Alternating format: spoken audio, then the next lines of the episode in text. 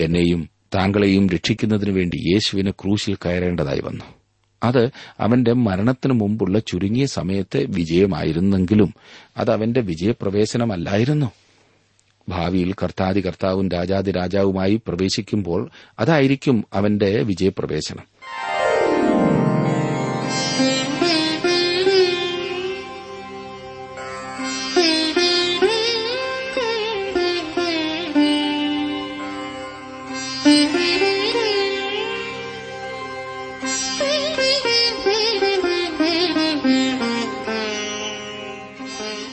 T W ആറിന്റെ വേദപഠന class ആരംഭിക്കുകയാണ്.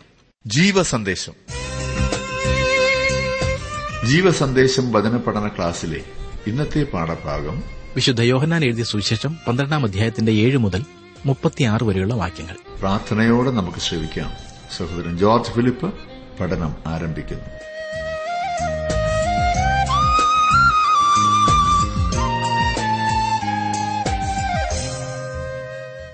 യേശു ബഥാനിയിലെ മാർത്തയുടെയും മറിയുടെയും ലാസറിന്റെയും ഭവനത്തിൽ അത്താഴവിരുന്ന് കഴിക്കുന്നതെക്കുറിച്ചാണല്ലോ കഴിഞ്ഞ ക്ലാസ്സിൽ നാം പഠിച്ചുകൊണ്ടിരുന്നത്. അതിന്റെ തുടർച്ചയായിട്ടാണ് ഇന്ന് നാം പന്ത്രണ്ടാം അധ്യായത്തിന്റെ ഏഴ് മുതലുള്ള വാക്യങ്ങളിൽ നിന്നും കാണുവാൻ പോകുന്നത്. ഇവിടെ ഇപ്പോൾ ഒരു പ്രശ്നം. യേശു അവിടെ വിരുന്നിനായി വന്നപ്പോൾ മറിയ വിലയേറിയ സ്വച്ഛ ജഡമാംസി തൈലം കൊണ്ട് അവനെ പൂശുകയും അവളുടെ തലമുടി കൊണ്ട് അവന്റെ കാൽ തുടയ്ക്കുകയും ചെയ്തു. ഇത് ഇസ്കറിയത്ത യൂത ഇഷ്ടപ്പെടാതെ അതിനെ വിമർശിക്കുന്നു. കർത്താവ് അതിന് കൊടുക്കുന്ന മറുപടിയാണ് ഏഴും എട്ടും വാക്യങ്ങളിൽ നാം കാണുന്നത്. യേശുവോ അവളെ വിടുക എന്റെ ശവസംസ്കാരത്തിനായി അവൾ ഇത് സൂക്ഷിച്ചു എന്നിരിക്കട്ടെ. ദരിദ്രന്മാർ നിങ്ങൾക്കെല്ലായ്പ്പോഴും അടുക്കയുണ്ടല്ലോ. ഞാൻ എല്ലായ്പ്പോഴും അടുക്കെ ഇല്ലതാനുമെന്ന് പറഞ്ഞു. ഇത് ഒരു പ്രത്യേക സംഭവമായിരുന്നു. അവൾ അവന്റെ മരണത്തിൽ പങ്കാളിയായി എന്ന് യേശു അറിയേണ്ടതിനാണ് ഈ സ്ത്രീ അവനെ തൈലം പൂശിയത് എന്ന കാര്യം കർത്താവ് ഇവിടെ വെളിപ്പെടുത്തുന്നു. യേശു ലോകത്തിന്റെ പാപത്തിനു വേണ്ടി മരിപ്പാൻ പോകുന്നു എന്ന കാര്യം അവൾ എങ്ങനെയോ മനസ്സിലാക്കി മുൻകൂട്ടി അവനെ തൈലം പൂശുകയാണ് ചെയ്തത്. അതെ ആ വിവേചന ശക്തി സുവിശേഷം പ്രസംഗിക്കുന്നിടത്തെല്ലാം ഈ സംഭവം പ്രഖ്യാപിക്കപ്പെടും എന്ന് യേശു പറഞ്ഞതായി മത്തായുടെ സുവിശേഷത്തിൽ രേഖപ്പെടുത്തിയിരിക്കുന്നു. അത് സത്യം തന്നെ അത്രേ ഇന്നും അവൾ ചെയ്ത ഈ പ്രവൃത്തിയുടെ സുഗന്ധം ലോകത്തിൽ നിറഞ്ഞു നിൽക്കുന്നു. മറിയയിലും യൂതായിസ്കുറിയാത്താവിലും എത്ര വിഭിന്നമായ സ്വഭാവമാണ് നാം കാണുന്നത്. ഇരുളും വെളിച്ചവും ഇവിടെ ഒരുമിച്ച് ചേരുന്ന സന്ദർഭമാണ്. യൂത ആകുന്ന ഇരുളും മറിയയാകുന്ന വെളിച്ചവും ഒന്നിച്ചു ചേരുന്ന സമയം. ഇവിടെ നമുക്കായി ഒരു പാഠമുണ്ട്. ദരിദ്രർ എല്ലായ്പ്പോഴും നമ്മോട് കൂടെയുണ്ട് എന്നാൽ താൻ എല്ലായ്പ്പോഴും നമ്മോട് കൂടെ ഇരിക്കയില്ല എന്ന് യേശു പറയുന്നു. ഞാൻ എല്ലായ്പ്പോഴും നിങ്ങളോടുകൂടെ ഉണ്ട് എന്നും ഞാൻ നിങ്ങളെ കൈവിടുകയില്ല ഉപേക്ഷിക്കുകയുമില്ല എന്നീ തന്റെ പ്രസ്താവനകൾ ഖണ്ഡിക്കുകയല്ല യേശു ഇവിടെ ചെയ്യുന്നത്. എല്ലായ്പ്പോഴും നമുക്ക് ദരിദ്രരെ സേവിക്കുവാൻ കഴിയും. കാരണം അവർ എപ്പോഴും നമ്മോടുകൂടെ ഉണ്ട്. എന്നാൽ നമ്മുടെ സേവനം യേശുവിന്റെ പാദത്തിൽ ഇരിക്കുന്നതിന് പകരമായി തീരരുത് എന്നത്ര യേശു ഇവിടെ പറയുന്നത്. അവന് നമ്മോട് പറയുവാനുള്ളതെല്ലാം ഗ്രഹിക്കുവാൻ കഴിയാത്ത ഒരു ദിവസം വരാൻ പോകുന്നു. എന്നെ ശ്രദ്ധിക്കുന്ന പ്രിയ സുഹൃത്ത് യേശുവിനെക്കുറിച്ച് ഇപ്പോൾ തന്നെ ഗ്രഹിക്കുവാൻ ശ്രമിക്കുക. അവന്റെ പാദത്തെങ്കിൽ ഇരിക്കുന്നതിന് പകരമായി താങ്കൾ ചെയ്യുന്ന സേവനങ്ങളെ ഒരിക്കലും കണക്കാക്കിക്കൂടാ. ഒൻപത് മുതൽ പതിനൊന്ന് വരെയുള്ള വാക്യങ്ങളിലേക്ക് നാം വരുമ്പോൾ അവൻ അവിടെ ഇരുണ്ടെന്ന് അറിഞ്ഞിട്ട് യഹൂദന്മാരുടെ ഒരു വലിയ പുരുഷാരം യേശുവിന്റെ നിമിത്തം മാത്രമല്ല അവൻ മരിച്ചവരിൽ നിന്ന് ഉയർപ്പിച്ച ലാസറെ കാണുവാനായിട്ടും കൂടെ വന്നു. അവൻ ഹേതുവായി അനേകം യഹൂദന്മാർ ചെന്ന് യേശുവിൽ വിശ്വസിക്കുക ലാസറേയും കൊല്ലണമെന്ന് മഹാപുരോഹിതന്മാർ ആലോചിച്ചു. എന്തെങ്കിലും നല്ല കാര്യം നടന്നാൽ വിടില്ല. ലാസറിനെ ഒഴിവാക്കണമെന്നതായിരുന്നു ഇപ്പോൾ മഹാപുരോഹിതന്മാരുടെ ചിന്ത. യേശുവിനെ കാണുന്നതിൽ അധികം താൽപര്യത്തോടെ ജനം ലാസറിനെ കാണുവാനായി വന്നുകൊണ്ടിരുന്നു എന്നത്രേ ഞാൻ ചിന്തിക്കുന്നത്. ഇവിടെ സൂചിപ്പിച്ചിരിക്കുന്ന വിശ്വാസവും യേശു എരുസലേമിൽ ആദ്യമായി വന്നപ്പോൾ പ്രകടിപ്പിച്ച രീതിയിലുള്ള വിശ്വാസമായിരുന്നു. അവർ അവനിൽ വിശ്വസിച്ചു. എന്നാൽ അവൻ തന്നെ തന്നെ അവർക്ക് വിശ്വസിച്ചേൽപ്പിച്ചില്ല. ജിജ്ഞാസയുടെ അടിസ്ഥാനത്തിലുള്ള വിശ്വാസം മാത്രമായിരുന്നു അത്. പന്ത്രണ്ടാം വാക്യത്തിലേക്ക് നമുക്ക് വരാം. പന്ത്രണ്ടാം വാക്യം. പിറ്റേന്ന് പെരുന്നാൾക്ക് വന്നൊരു വലിയ പുരുഷാരം. യേശു എരുശലമിലേക്ക് വരുന്നു എന്ന് കേട്ടിട്ട് ഈത്തപ്പനയുടെ കുരുത്തോല എടുത്തും കൊണ്ട് അവനെ എതിരേൽപ്പാൻ ചെന്നു. ഹോശന്ന ഇസ്രായേലിന്റെ രാജാവായി കർത്താവിന്റെ നാമത്തിൽ വരുന്നവൻ വാഴ്ത്തപ്പെട്ടവൻ എന്ന് ആർത്തു. നിത്യതയിൽ നിന്ന് കടന്നുവന്ന ഈ വ്യക്തിയെ യോഹന്നാൻ എപ്രകാരം ലോകവുമായി ബന്ധിപ്പിക്കുന്നു എന്ന് ശ്രദ്ധിക്കുക. അത് പെസഹ പെരുന്നാളിന് തൊട്ടു മുൻപുള്ള സമയമായിരുന്നു. വലിയ പുരുഷാരം എരുശലേമിൽ പ്രതീക്ഷയോടെ കടന്നു വന്നിരിക്കുകയാണ്. മത്തായുടെ സുവിശേഷത്തിൽ യഹൂദന്മാരുടെ രാജാവായി പിറന്നവൻ എവിടെയെന്ന് ചോദിച്ചുകൊണ്ട് വിദ്വാൻമാർ യേശുക്കുഞ്ഞിനെ അന്വേഷിച്ചു വരുന്നതായി നാം കാണുന്നു. ഇപ്പോൾ അവന്റെ ശുശ്രൂഷയുടെ അന്ത്യത്തിൽ അവനെ വീണ്ടും യഹൂദന്മാരുടെ രാജാവായി വെളിപ്പെടുത്തിയിരിക്കുന്നു. പതിനാലും പതിനഞ്ചും വാക്യങ്ങളിൽ യേശു ഒരു ചെറിയ കഴുതയെ കണ്ടിട്ട് അതിന്മേൽ കയറി. സിയൻ പുത്രി ഭയപ്പെടേണ്ട ഇതാ നിന്റെ രാജാവ് കഴുതക്കുട്ടി പുറത്തു വരുന്നു എന്ന് എഴുതിയിരിക്കുന്നത് പോലെ തന്നെ. ഇവിടെ യേശു തന്നെ തന്നെ രാജാവായി പരസ്യമായി വെളിപ്പെടുത്തുകയാണ് ചെയ്യുന്നത്. എന്നാൽ അവർ അത് ത്യജിച്ചു കളയുകയത്രേ ചെയ്തത്. ഇപ്പോൾ യേശു ജനങ്ങളുമായി അധികം ഇടപെടുകയോ അവരെ ഉപദേശിക്കുകയോ ചെയ്യുന്നില്ല. അങ്ങനെയുള്ള പ്രവർത്തനം അവൻ അവസാനിപ്പിച്ചിരിക്കുകയാണ്. എന്നാൽ പ്രവചന നിവൃത്തിയായിട്ടാണ് യേശു ഇവിടെ രാജകീയമായ പ്രവേശനം നടത്തുന്നത്. അവൻ തന്നെ തന്നെ യഹൂദ ജാതിക്ക് നൽകുന്നു. ഇത് വാസ്തവത്തിൽ ഒരു വീരോചിതമായ പ്രവേശനമല്ലായിരുന്നു. തന്റെ പരസ്യ ശുശ്രൂഷ സമയത്ത് ആട്ടുവാതിൽ കൂടി അവൻ ശാന്തനായി കടന്നുവന്നു. തന്റെ പരസ്യ ശുശ്രൂഷയുടെ വേളയിലെല്ലാം പുരുഷാരത്തിൽ നിന്ന് ഒഴിഞ്ഞു മാറുവാനാണ് യേശു ആഗ്രഹിച്ചത്. എന്നാൽ ഇപ്പോൾ അവന്റെ പരസ്യ ശുശ്രൂഷ സമാപിച്ചപ്പോൾ അവൻ ചെയ്തിട്ടുള്ളതിലേക്കും ഏറ്റവും പരസ്യമായ കാര്യം ഇവിടെ ചെയ്യുന്നു. അവൻ പരസ്യമായി ഇറങ്ങി വന്ന് തന്നെ തന്നെ കാണിച്ചു കൊടുക്കുന്നു. പ്രവചന നിവൃത്തിയായിട്ടാണ് യേശു അത് ചെയ്തത്. എഴുതിയിരിക്കുന്നത് പോലെ എന്ന് പറഞ്ഞിരിക്കുന്നത് ശ്രദ്ധിക്കുക. ദൈവവചനവും ദൈവ ഇഷ്ടവും നിവർത്തിക്കുവാനായിട്ടാണ് യേശു എരുസലേമിലേക്ക് വാഹനമേറിയത്. യേശുവിന്റെ ഈ പ്രവേശനത്തെക്കുറിച്ച് യോഹന്നാൻ വളരെ ചുരുങ്ങിയ വിവരണമേ നൽകുന്നുള്ളൂ. എന്നാൽ അത് സക്രിയ പ്രവചനം ഒൻപതാം അധ്യായത്തിന്റെ ഒൻപതാം വാക്യത്തിന്റെ നിവൃത്തിയാകുന്നു എന്ന് യോഹനാൻ പറഞ്ഞിരിക്കുന്നു. സിയോൻ പുത്രിയെ ഉച്ചത്തിൽ ഘോഷിച്ചാനന്ദിക്കുക യെരുശലേം പുത്രിയെ ആർപ്പിടുക. ഇതാ നിന്റെ രാജാവ് നിന്റെ അടുക്കൽ വരുന്നു. അവൻ നീതിമാനും ജയശാലിയും താഴ്മയുള്ളവനുമായി കഴുതപ്പുറത്തും പെൺകഴുതയുടെ കുട്ടിയായ ചെറുകഴുതപ്പുറത്തും കയറി വരുന്നു. മഷ്യായിട്ട് യേശു തന്നെ തന്നെ യെരുസലേമിൽ പരസ്യമായി വെളിപ്പെടുത്തുന്നു. അവർ അവന് ഹോസന്ന കർത്താവിന്റെ നാമത്തിൽ വരുന്ന രാജാവ് വാഴ്ത്തപ്പെട്ടവൻ എന്ന ആർത്ത് സ്വീകരിച്ചു. അവർ അവരുടെ രാജാവിനെ എന്തു ചെയ്യുവാൻ പോകുകയാണ്? അവർ അവനെ ക്രൂശിൽ തറയ്ക്കും. പതിനാറാം വാക്യം. ഇത് അവന്റെ ശിഷ്യന്മാർ ആദിയിൽ ഗ്രഹിച്ചില്ല. യേശുവിനെ തേജസ്കരണം വന്ന ശേഷം അവനെക്കുറിച്ച് ഇങ്ങനെ എഴുതിയിരിക്കുന്നു എന്നും തങ്ങൾ അവന് ഇങ്ങനെ ചെയ്തു എന്നും അവർക്ക് ഓർമ്മ വന്നു. യോഹനാൻ ഇത് അനേക വർഷങ്ങൾക്ക് ശേഷമാണ് എഴുതിയത്. അന്ന് യേശു എന്താണ് ചെയ്യുന്നത് എന്ന കാര്യം തനിക്ക് മനസ്സിലാക്കുവാൻ കഴിഞ്ഞില്ല എന്ന് യോഹനാൻ സമ്മതിക്കുന്നു. ഒരുപക്ഷെ യോഹനാൻ യാക്കോബിനോടും പത്രോസിനോടും അന്ത്രയൂസിനോടും ഇതേപ്പറ്റി ചോദിച്ചു കാണും. അവർക്കും ആ കാര്യം മനസ്സിലായിരുന്നില്ല. അവന്റെ മരണത്തിൽ പങ്കാളിയായി തീർന്ന ഒരേ ഒരു വ്യക്തി ബഥാനിയയിലെ മറിയായിരുന്നു മറ്റുള്ളവർ അവന്റെ മരണത്തിനും പുനരുത്ഥാനത്തിനും മുമ്പ് ഈ കാര്യം മനസ്സിലാക്കിയില്ല. യേശുവിന് തേജസ്കരണം വന്ന ശേഷം അവനെക്കുറിച്ച് ഇങ്ങനെ എഴുതിയിരിക്കുന്നു എന്ന് അവർക്ക് ഓർമ്മ വന്നു. പതിനേഴ് മുതലുള്ള വാക്യങ്ങളിൽ നാം കാണുന്നു അവൻ ലാസറെ കല്ലറയിൽ നിന്ന് വിളിച്ചു മരിച്ചവരിൽ നിന്ന് എഴുന്നേൽപ്പിച്ചപ്പോൾ അവനോട് ഉണ്ടായിരുന്ന പുരുഷാരം സാക്ഷ്യം പറഞ്ഞു. അവൻ ഈ അടയാളം ചെയ്ത പ്രകാരം പുരുഷാരം കേട്ടിട്ട് അവനെ എതിരേറ്റിയിരുന്നു ആകയാൽ പരീശന്മാർ തമ്മിൽ തമ്മിൽ നമുക്ക് ഒന്നും സാധിക്കുന്നില്ലല്ലോ ലോകം അവന്റെ പിന്നാലെ ആയിപ്പോയി എന്ന് പറഞ്ഞു. യേശുവിന്റെ അതിശയ പ്രവൃത്തികൾ കാരണം ജനക്കൂട്ടം വളരെ ഉത്സാഹഭരിതരായിരുന്നു. അവരുടെ താൽപര്യം ക്രിസ്തുവിന്റെ ആളത്വത്തിൽ അല്ലായിരുന്നു. പിന്നെയോ അവർക്ക് താൽപര്യം ലാസറിലായിരുന്നു. പരീശന്മാർ യേശുവിനെ കൊല്ലുവാൻ ഇറങ്ങിത്തിരിച്ചിരിക്കുകയാണ്. പെരുന്നാളിനു വേണ്ടി വന്ന ജനങ്ങളെക്കൊണ്ട് യെരുസലേം നഗരം ജനനിബിഡമായിരുന്നു. യേശുക്രിസ്തുവിന് ക്രൂശന്മേൽ കയറാതെ തന്നെ കിരീടം പ്രാപിക്കാമായിരുന്നു. എന്നാൽ അവൻ അപ്രകാരം കിരീടം പ്രാപിച്ചിരുന്നെങ്കിൽ അവൻ അപ്രകാരം ഇന്ന് ഭരണം നടത്തിയിരുന്നെങ്കിൽ ഞാനും നിങ്ങളും ഒരിക്കലും രക്ഷിക്കപ്പെടുമായിരുന്നില്ല. എന്നെയും താങ്കളെയും രക്ഷിക്കുന്നതിനു വേണ്ടി യേശുവിന് ക്രൂശിൽ കയറേണ്ടതായി വന്നു.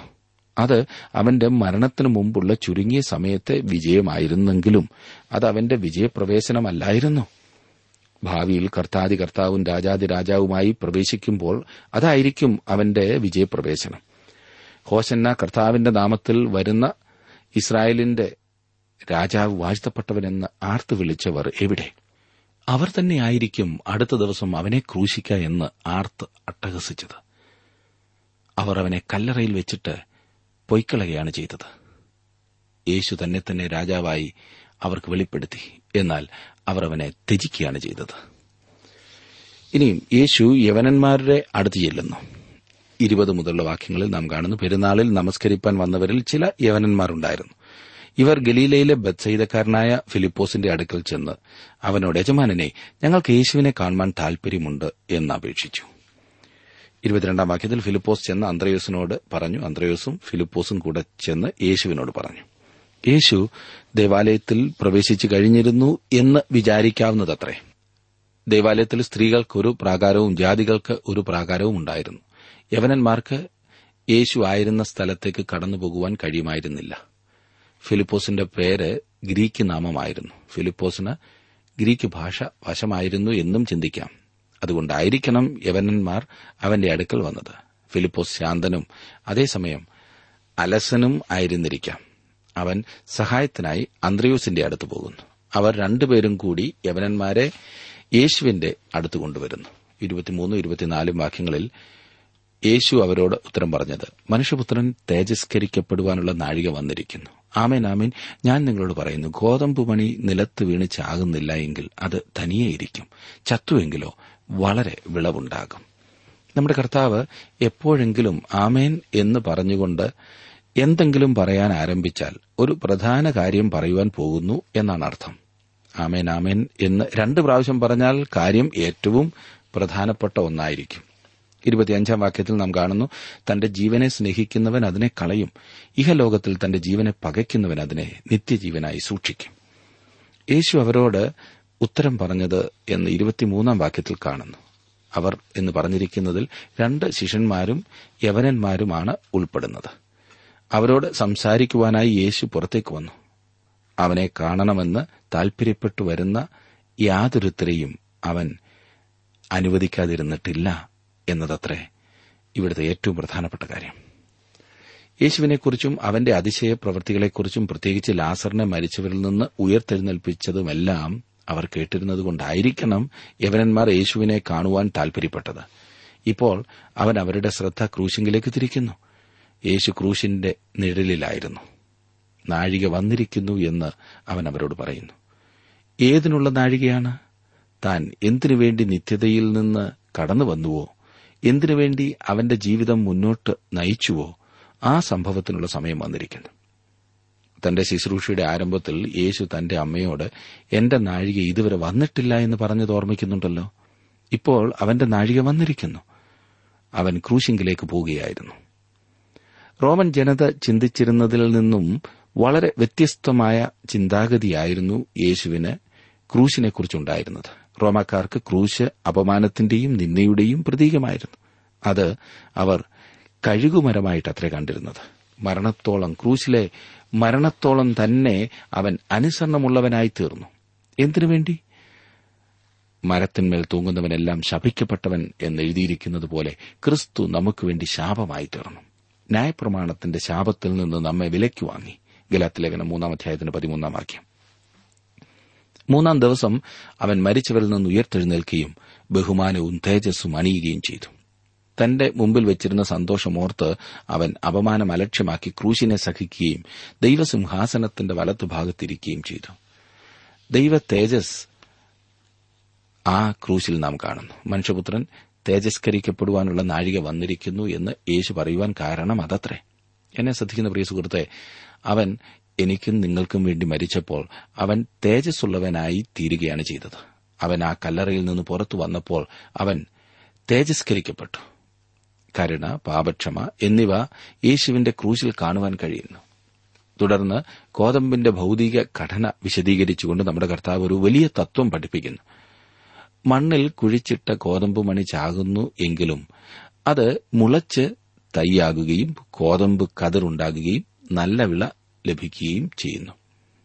ഫലം ഉണ്ടാകണമെന്നുണ്ടെങ്കിൽ കോതമ്പുമണി ചാകേണ്ടത് ആവശ്യമാണ് യേശുക്രിസ്തുവിന്റെ ജീവചരിത്രവും സുവിശേഷങ്ങളും വായിച്ചിട്ടുള്ളതിനാൽ തങ്ങൾ യേശുവിനെ കണ്ടിട്ടുണ്ട് എന്നാണ് അനേകരുടെയും ചിന്ത. അവർ ചരിത്രപുരുഷനായ യേശുവിനെ കണ്ടിരിക്കാം എന്നാൽ യേശുവിന്റെ മരണ പുനരുത്ഥാനം ഇത് ഗ്രഹിക്കാത്തിടത്തോളം കാലം അവർ യേശുവിനെ കണ്ടിട്ടില്ല. അതത്ര സത്യം. അവൻ വീണ്ടെടുപ്പിന്റെ മരണമാണ് സഹിച്ചത്. നമുക്ക് ജീവൻ ഉണ്ടാകേണ്ടതിനായിട്ടാണ് യേശു തന്റെ ജീവനെ മരണത്തിന് ഏൽപ്പിച്ചു കൊടുത്തത്. താങ്കൾക്ക് വേണ്ടിയാകുന്നു യേശു ക്രൂശിൽ മരിച്ചത് എന്ന് താങ്കൾ മനസ്സിലാക്കാത്തിടത്തോളം കാലം താങ്കൾ യേശുവിനെ വാസ്തവത്തിൽ കണ്ടിട്ടില്ല. ലോകത്തിന്റെ പാപങ്ങൾക്ക് വേണ്ടി മരിച്ചവൻ അവിടുന്ന് മാത്രമാണ്. യേശുവിനെ കാണുവാൻ വന്ന യവനന്മാരോട് ഈ കാര്യങ്ങൾ പറഞ്ഞത് വിചിത്രമായി തോന്നിയേക്കാം. ശാരീരികമായി തന്നെ കാണുന്നതിൽ അധികമായി ചില കാര്യങ്ങളുണ്ട് എന്നത്ര യേശു അവരോട് പറയുന്നത്. താൻ മരിക്കുവാൻ പോകുന്നു എന്ന കാഴ്ച ലഭിക്കുകയാണ് ഏറ്റവും പ്രധാനപ്പെട്ട സംഗതി. അവൻ മണ്ണിൽ വയ്ക്കപ്പെടുവാൻ പോകുകയാണ്.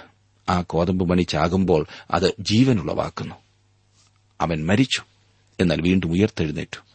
അത് കാണേണ്ടത് ഏറ്റവും പ്രാധാന്യമർഹിക്കുന്ന കാര്യമാത്രേ. തുടർന്ന് യേശു വലിയ സത്യങ്ങൾ അവർക്ക് വിശദീകരിച്ചു കൊടുക്കുന്നു. രണ്ട് വിധത്തിലുള്ള ജീവനുണ്ട്. അവ പരസ്പരം വിപരീതമായി ഇവിടെ ചൂണ്ടിക്കാണിക്കുന്നു. മാനസിക ജീവനുണ്ട്.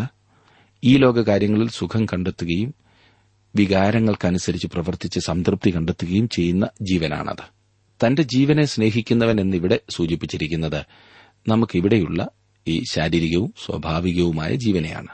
അതിനെ ആസ്വദിക്കുവാനും ഉത്തേജിപ്പിക്കുവാനും നിറപ്പകിട്ടാർക്കുവാനും നമുക്ക് കഴിയും. എങ്കിലും എന്താണ് സംഭവിക്കാൻ പോകുന്നതെന്ന് താങ്കൾക്കറിയാമോ? ഒരിക്കൽ താങ്കൾ മരിക്കും. താങ്കളുടെ ശാരീരിക ജീവൻ താങ്കൾക്ക് നഷ്ടമാകും. പറയുന്നത് ദുഃഖകരമെങ്കിലും സ്നേഹിതരെ താങ്കൾ താങ്കളുടെ ജീവൻ ഒരിക്കൽ നഷ്ടമാക്കും എന്നതാണ് സത്യം. തന്റെ ജീവനെ സ്നേഹിക്കുന്നവൻ അതിനെ കളയും.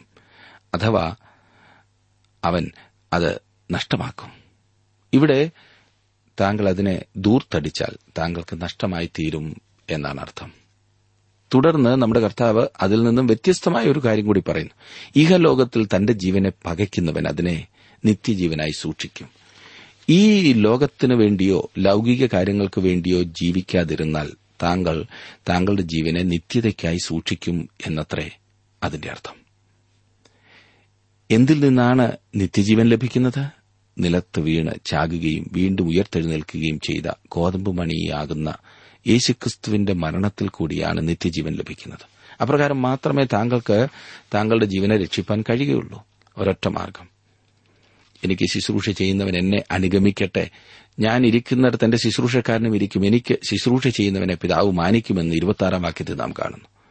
താൻ ക്രൂശിന്റെ പാതയിൽ മുൻപോട്ട് പോവുകയാണെന്നും അവർ തന്നെ അനുഗമിക്കുകയാണ് വേണ്ടത് എന്നും അത്രേ യേശു അവരോട് പറയുന്നത്. താൻ ഇരിക്കുന്നിടത്ത് അവന്റെ ശുശ്രൂഷക്കാരനും ഇരിക്കും എന്ന് യേശു അവരോട് വാഗ്ദത്തം ചെയ്തു എനിക്ക് ശുശ്രൂഷ ചെയ്യുന്നവനെ പിതാവ് മാനിക്കും. ഇപ്പോൾ എന്റെ ഉള്ളം കലങ്ങിയിരിക്കുന്നു. ഞാൻ എന്ത് പറയേണ്ടു പിതാവെ? ഈ നാഴികയിൽ നിന്ന് എന്നെ രക്ഷിക്കണമേ. എങ്കിലും ഇത് നിമിത്തം ഞാൻ ഈ നാഴികയിലേക്ക് വന്നിരിക്കുന്നു എന്ന് ഇരുപത്തിയേഴാം വാക്യത്തിൽ കാണുന്നു. എനിക്ക് നിങ്ങൾക്കും ഗ്രഹിക്കുവാൻ കഴിയണം. കഴിയുന്ന വിധത്തിലുള്ള ഒരു കഷ്ടത യേശുക്രിസ്തുവിന്റെ ക്രൂശിനോട് അനുബന്ധിച്ചുണ്ട്. മനുഷ്യരാശിക്ക് വേണ്ടി മനുഷ്യരുടെ കൈയാൽ മാത്രമല്ല അവൻ കഷ്ടമനുഭവിച്ചത് മനുഷ്യർ അവനെ വളരെയധികം പീഡിപ്പിച്ചു. എന്നാൽ അതിൽ കൂടുതലായ വ്യഥ അവൻ അനുഭവിക്കേണ്ടതായി വന്നു. എന്റെയും താങ്കളുടെയും പാപം അവന്റെ മേലിട്ടു. ക്രൂശിന്മേൽ അവൻ ദുഃഖവും ഭാരവും അറിയുന്ന ഒരു വ്യക്തിയായി തീർന്നു. അവൻ തന്റെ പാപമല്ല ലോകത്തിന്റെ പാപമാണ് വഹിച്ചത്. അവൻ സാക്ഷാൽ നമ്മുടെ രോഗങ്ങളെ വഹിച്ചു നമ്മുടെ വേദനകളെ അവൻ ചുമന്നു. നമ്മുടെ പാപങ്ങൾ അവന്റെ മേൽ ചുമത്തപ്പെട്ടു. അവൻ നമുക്കുവേണ്ടി പാപമായി തീർന്നു. അവനെ തകർത്ത് കളവാൻ യഹോവയ്ക്ക് ഇഷ്ടം തോന്നി. അവൻ അവന് കഷ്ടം വരുത്തി. അവന്റെ പ്രാണൻ ഒരു അകൃത്യയാഗമായി തീർന്നു എന്ന് നാം വായിക്കുന്നു. അവൻ വിശുദ്ധനും നിഷ്കളങ്കനും പാപികളോട് വേർപെട്ടവനുമായിരുന്നെങ്കിലും അവൻ എനിക്കും താങ്കൾക്കും വേണ്ടി പാപമായി തീർന്നു. എനിക്കും താങ്കൾക്കും മനസ്സിലാക്കുവാൻ കഴിയാത്ത ഒരു വ്യഥ ഇതിൽ ഉൾക്കൊള്ളുന്നുണ്ട്. അവന്റെ പ്രാണൻ ഉഗ്രഭീതിയിലായി. അവൻ ക്രൂശിനെ സമീപിച്ചിരിക്കുകയാണ്. ക്രൂശിൽ മരിക്കുവാനും അതിന്റെ നിന്ന സഹിക്കുവാനുമായിട്ടാണ് അവൻ ഈ ലോകത്തിലേക്ക് വന്നത്. ക്രൂശിൽ മഹത്വവും കാണുന്നു. അതിനെക്കുറിച്ചാണ് നാം കൂടുതൽ ചിന്തിക്കുവാൻ അവന് നന്ദി കരേറ്റുവാൻ സമയമെടുക്കേണ്ടത്. പൗലോസപ്പോസ്തോലൻ ഗലാത്ത ലേഖനത്തിൽ പറയുന്നു എനിക്കോ നമ്മുടെ കർത്താവായ യേശു ക്രിസ്തുവിനെ ക്രൂശിലല്ലാതെ പ്രശംസിപ്പാൻ ഇടവരരുത്. അവനാൽ ലോകം എനിക്കും ഞാൻ ലോകത്തിനും ക്രൂശിക്കപ്പെട്ടിരിക്കുന്നുവെന്ന്. മുകളിലത്തെ രണ്ട് വാക്യങ്ങളുമായി ഇത് ഇപ്രകാരം ബന്ധപ്പെട്ടിരിക്കുന്നു എന്ന് നിങ്ങൾക്ക് കാണുവാൻ കഴിയുന്നുണ്ടോ? നമ്മുടെ കർത്താവ് ഏറ്റവും പരമമായ യാഗത്തെ അഭിമുഖീകരിക്കുകയാണ്. മനുഷ്യകുലത്തിനു വേണ്ടി അല്പസമയത്തിനുള്ളിൽ അവൻ തന്റെ ജീവനെ മറുവിലയായി കൊടുപ്പാൻ പോകുകയാണ്. തന്നെ അനുഗമിക്കുന്നവർക്ക് അവൻ ഈ ആഹ്വാനം നൽകുന്നു. ഇഹലോകത്തിൽ തന്റെ ജീവനെ പകയ്ക്കുന്നവൻ അതിനെ നിത്യജീവനായി സൂക്ഷിക്കും. എനിക്ക് ശുശ്രൂഷ ചെയ്യുന്നവൻ എന്നെ അനുഗമിക്കട്ടെ. ഒരു മനുഷ്യന്റെ ജീവിതം കാണുമ്പോൾ അവന്റെ പോക്ക് എവിടേക്കാണെന്ന് നിങ്ങൾക്ക് പറയുവാൻ കഴിയും. യേശുവിൽ വിശ്വസിച്ചാൽ രക്ഷിക്കപ്പെടാം എന്നുള്ളത് ശരി തന്നെ. കർത്താവായ യേശു ക്രിസ്തുവിൽ വിശ്വസിക്കുക എന്നാൽ നീ രക്ഷിക്കപ്പെടും എന്നത് ദൈവവചനം തന്നെയാണല്ലോ. എന്നാൽ ഒരു കാര്യം കൂടി ഞാൻ പറയട്ടെ. താങ്കൾ യേശുക്രിസ്തുവിൽ വാസ്തവമായി വിശ്വസിക്കുകയും അവനിൽ ആശ്രയിക്കുകയും ചെയ്യുന്നുവെങ്കിൽ അത് താങ്കളുടെ ജീവിതത്തെ വ്യത്യാസപ്പെടുത്തുകയും ചെയ്യും. അത് താങ്കളുടെ ജീവിതത്തെ രൂപാന്തരപ്പെടുത്തിയിട്ടില്ല എങ്കിൽ താങ്കൾ വാസ്തവമായി അവനിൽ ആശ്രയിക്കുന്നില്ല. തന്റെ ജീവനെ സ്നേഹിക്കുന്നവൻ അതിനെ കളയും. എനിക്ക് ശുശ്രൂഷ ചെയ്യുന്നവൻ എന്നെ അനുഗമിക്കട്ടെ. ഞാൻ ഇരിക്കുന്നിടത്ത് എന്റെ ശുശ്രൂഷക്കാരനും ഇരിക്കും. എനിക്ക് ശുശ്രൂഷ ചെയ്യുന്നവനെ പിതാവ് മാനിക്കും. കർത്താവ് നമ്മുടെ അടുത്ത് വരുന്ന പ്രശ്നമല്ല. പിന്നെയോ നാം കർത്താവിന്റെ അടുത്തേക്ക് ചെല്ലുന്ന ആ കാര്യമാണ്. നമ്മുടെ രക്ഷ നിസാരമായ ഒന്നല്ല. ഈ നാഴിക നമ്മുടെ കർത്താവിന് വളരെ മനോവ്യഥയുടെയും കഷ്ടതയുടെയും സമയമായിരുന്നു. പാപമായി തീരുന്ന ഭീകരതയിൽ നിന്നും കഴിയുമെങ്കിൽ തന്നെ രക്ഷിക്കണമേ എന്ന് അവൻ പിതാവിനോട് യാചിക്കുന്നു. എന്നാൽ അതിനുവേണ്ടിയാണ് താൻ ലോകത്തിലേക്ക് വന്നത് എന്ന കാര്യം കർത്താവ് അപ്പോഴും ഓർക്കുന്നു. പിതാവെ നിന്റെ നാമമഹത്വത്തിനായി ചെയ്യേണ്ടത് ചെയ്യണേ എന്നവൻ അപേക്ഷിക്കുന്നു. ഇരുപത്തിയെട്ടാം വാക്യത്തിൽ പിതാവെ നിന്റെ നാമത്തെ മഹത്വപ്പെടുത്തണമേ. അപ്പോൾ സ്വർഗത്തിൽ നിന്ന് ഞാൻ മഹത്വപ്പെടുത്തിയിരിക്കുന്നു ഇനിയും മഹത്വപ്പെടുത്തും എന്നൊരു ശബ്ദമുണ്ടായി. ദൈവത്തിന്റെ മഹത്വമാണ് യേശുവിന്റെ പരമമായ താൽപര്യം. നമുക്കിതൊരു നല്ല പാഠമായിരിക്കേണ്ടതാണ് നമ്മുടെ ജീവിതത്തിൽ അസുഖകരമായ സംഭവങ്ങൾ ഉണ്ടാകുമ്പോൾ നാം ഞരങ്ങുകയും പിറുപിറുക്കുകയും പരാതിപ്പെടുകയും ഒക്കെ ചെയ്യാറുണ്ട്. ദൈവം എന്തുകൊണ്ടാണ് ഇങ്ങനെ പ്രവർത്തിക്കുന്നത് എന്ന് നാം ചോദിക്കും. ക്രിസ്തുവിനോടുകൂടെ നാം ഇപ്രകാരം പറയുവാൻ പഠിക്കേണ്ടതത്രേ. പിതാവേ ഈ കഷ്ടതയിൽ കൂടി നിന്റെ നാമത്തെ മഹത്വപ്പെടുത്തണമേ. സ്വർഗം ഇതിന്റെ മുമ്പിൽ നിശബ്ദമായിരുന്നില്ല. കേൾക്കത്തക്ക വിധം ദൈവം ഉത്തരം നൽകി. മൂന്ന് പ്രാവശ്യം ദൈവം യേശുവിനോട് സ്വർഗത്തിൽ നിന്ന് ഇപ്രകാരം സംസാരിച്ചതായി നാം വായിക്കുന്നുണ്ട്. അത് യേശുവിന്റെ ശുശ്രൂഷയുടെ ആരംഭത്തിലും മധ്യത്തിലും അവസാനത്തിലുമായിരുന്നു. ഈ മൂന്ന് അവസരത്തിലും യേശുക്രിസ്തുവിന്റെ മരണത്തോട് ബന്ധപ്പെട്ടാണ് ദൈവം സംസാരിച്ചത്. ഒന്നാമത്തേത് യേശു തന്നെ തന്നെ പാപികളായ മനുഷ്യവർഗത്തോട് ഏകീഭവിപ്പിച്ചതായ അവന്റെ സ്നാനത്തിന്റെ അവസരമായിരുന്നു. യെരുസലേമിൽ അവൻ അനുഭവിക്കേണ്ടതായ കഷ്ടതകളെക്കുറിച്ച് യേശുക്രിസ്തുവും ഏലിയാവും മോശയും കൂടി സംസാരിച്ചുകൊണ്ടിരുന്ന മറുരൂപമലയിലെ അവന്റെ രൂപാന്തരപ്പെടലിന്റെ സന്ദർഭമായിരുന്നു രണ്ടാമത്തേത്. അവന്റെ ശുശ്രൂഷയുടെ അവസാനത്തിൽ തന്റെ നാഴിക വന്നിരിക്കുന്നു എന്ന് മനസ്സിലാക്കിക്കൊണ്ട് യേശു തന്റെ മരണത്തെക്കുറിച്ച് സംസാരിച്ച അവസരമായിരുന്നു മൂന്നാമത്തേത്.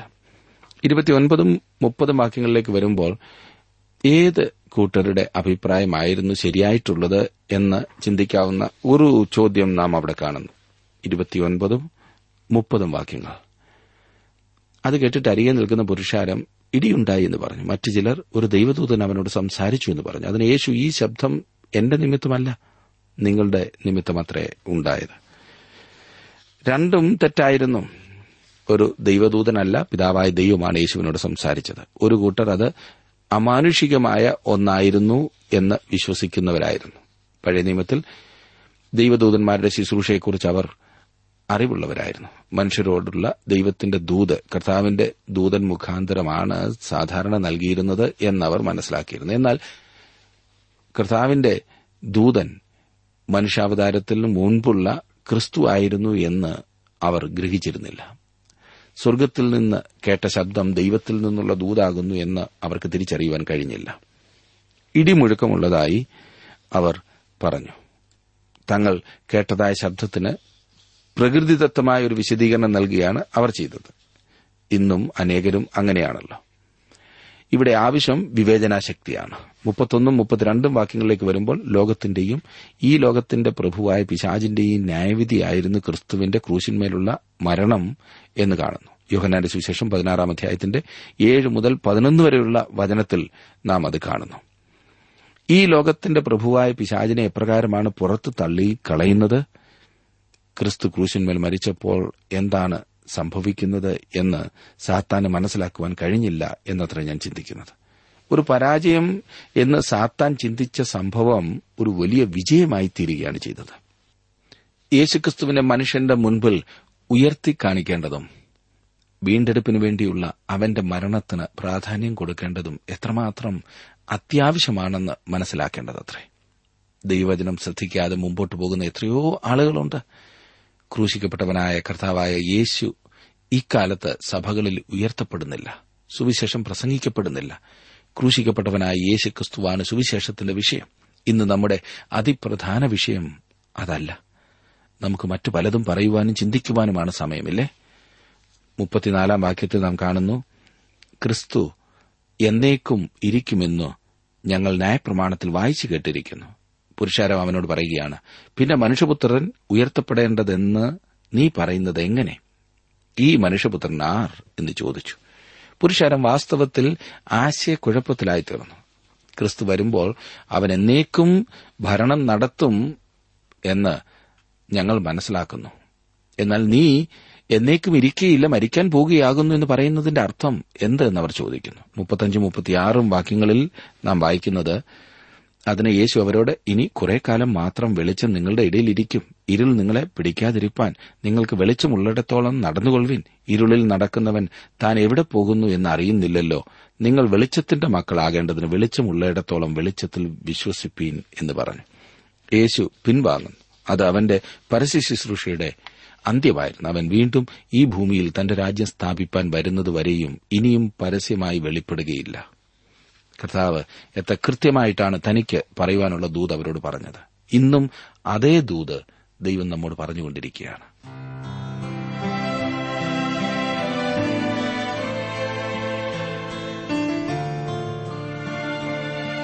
ഇന്നത്തെ ജീവസന്ദേശ പഠന ക്ലാസ്സിലൂടെ ഞങ്ങളെ ശ്രദ്ധിച്ച എല്ലാ പ്രിയ ശ്രോതാക്കളോടുമുള്ള നന്ദിയെ അറിയിക്കട്ടെ. ദൈവവചനം കൃത്യമായി ക്രമമായി പഠിക്കുവാൻ ലഭിച്ചിരിക്കുന്ന ഈ അസുലഭ അവസരം പ്രയോജനപ്പെടുത്തുകയും സ്നേഹിതരെ അതിനായി ഉത്സാഹിപ്പിക്കുകയും ചെയ്യുക. അഭിപ്രായങ്ങളും നിർദ്ദേശങ്ങളും പ്രാർത്ഥനാ വിഷയങ്ങളും ഞങ്ങളെ അറിയിക്കുക. ഈ പുസ്തകത്തിന്റെ വിഷയവിഭജനം audio C D S D card എന്നിവ ആവശ്യമെങ്കിൽ ഞങ്ങളുമായി ബന്ധപ്പെടുക. ഞങ്ങളുടെ വിലാസം ജീവസന്ദേശം പോസ്റ്റ് ബോക്സ് നമ്പർ മൂന്ന് തിരുവല്ല അഞ്ച് Keralam.